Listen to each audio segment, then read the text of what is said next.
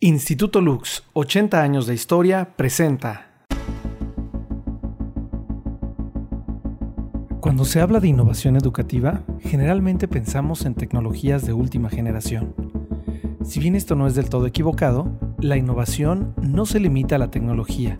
Dentro de las aulas suceden cosas extraordinarias que convierten al proceso de aprendizaje en una aventura, en una invitación para desvelar secretos, en descubrir la magia de aprender cosas nuevas.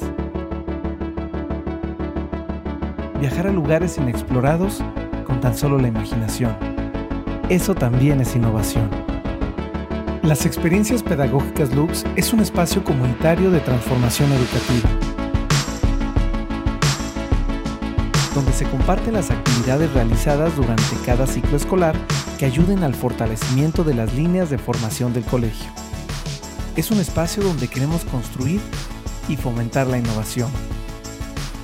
Quinta edición de las experiencias pedagógicas Lux. Innovación comunitaria. Capítulo 5. Storytelling como puente entre estudiantes y familias. Hi, my name is Rosy Valdez. I'm an English teacher and I work with the youngest children of this school with the first graders. And this year, I'm telling stories to the preschoolers of second and third grade too. And I have been working at Lux 10 years and I really enjoy what I do. Uh, it's wonderful working with children and especially with kids from three and five years that they are like sponges. Uh, they absorb everything that you uh, that they listen, what you tell. They are really funny, creative, and I really have fun with them. They are amazing. So this uh, school year, we started planning a project that we called the Storytelling Project.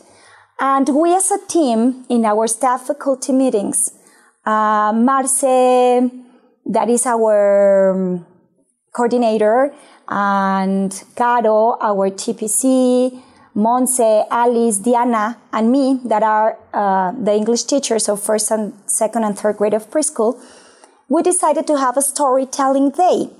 Um, why? Well, this uh, this project has the objective to give our students to be more interested in reading, and that uh, increases their vocabulary. And that's very great uh, to see them how they are. They can tell you more words, and well, but I will tell you that later. Uh, this project uh, was thinking to so the students can listen to different voices, different accents, and not only work with their main teachers. Um, so we uh, decided to um, have one story per week. So every week we have a different story. And we choose a topic that we want to talk with our students and we want to reinforce something, uh, some vocabulary that we're seeing in our units or something like that. So um, once a week, I have a different story to tell. Well, all the teachers tell the story too, but I have the opportunity to work with all the the groups of preschool. So to do that, we have to divide the groups in two, into two teams. So while I'm telling the first uh, to one team the story, the main teacher, uh, the main English teacher is telling to the other half. And at the next week, we change the groups. The one that she told them last week, I told it, and that's it. And well, I will tell you um, a very um, experience that was very significant to us because uh, I was telling last no, last October I was telling a story, and the story was the Har, uh, Harry the Dirty Dog, and to this to one second grade, Hannah, that is a five-year-old student that is trilingual, she told me, "Teacher, I have that same book." So I told her, "Bring it to me." What was my surprise that it was in Japanese. So wow, I tell oh because it's a native uh, language of her mother. So um, by the way, Hannah was a student last school year, I have it as a student. And she's trilingual because her father is uh, Mexican, her mother is Japanese, and they both speak in English at their house.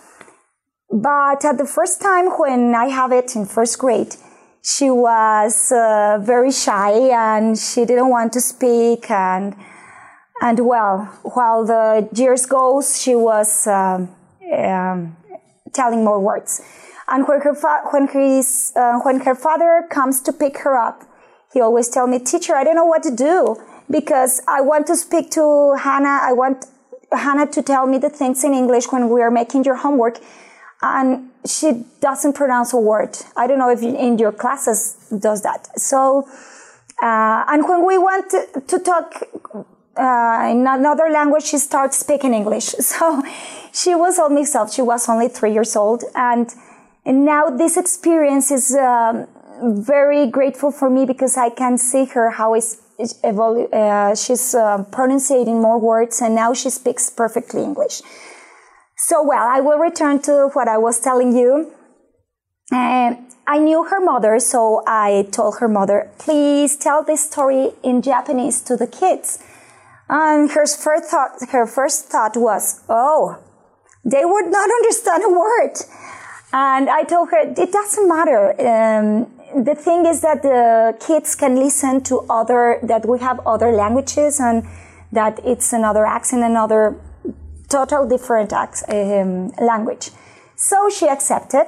She read the, she read the book and well, all the kids were astonished. And Hannah was so proud of her mommy and she wanted to tell the story and she was so excited that, um, well, it was a very nice experience. Of course, we didn't understand a word, not even myself, because, well, Japanese, you know, it's a different um, and a very difficult language. But their kids were um, very interesting. They start asking questions and, well, I think it's a great uh, experience because you can open a space to, for interaction of between cultures through the reading. Because as you know, reading can give us many, many things. We can travel, we can imagine, the kids can pronounce many things and, and well, it's a very, very nice experience. And I invite you daddies, mommies, read books to your kids. And they really, children really enjoy listening um, stories and and they try to pronounce some words. I know they are very little, but somebody told me once, "Hi, how can you do so they can understand you in your classes?" You speak all the class in English. And I told him, yes, I don't speak a word in Spanish because that's the reason of English. They have to understand the English and not only think and translate. So I invite you um, read uh, your books. And if you don't English, if you don't know the, the language of English, don't worry, but read, read to your kids. It's very important. We can link this project to our school lector, uh, we're reading, not lector, plan lectores in Spanish and it's a program that we have here in, in Lux and it's we can link it so that experience gave me the idea to tell the parents to invite them to come to the school and tell well now it's virtual but to tell stories really the children enjoy when their parents are reading the books and they feel so excited and it's a very nice experience so try to do it and let the imagination of the children grow. And I hope you remember this uh, experience. And that's all for today. Thank you for listening to me. And remember, read, don't stop reading.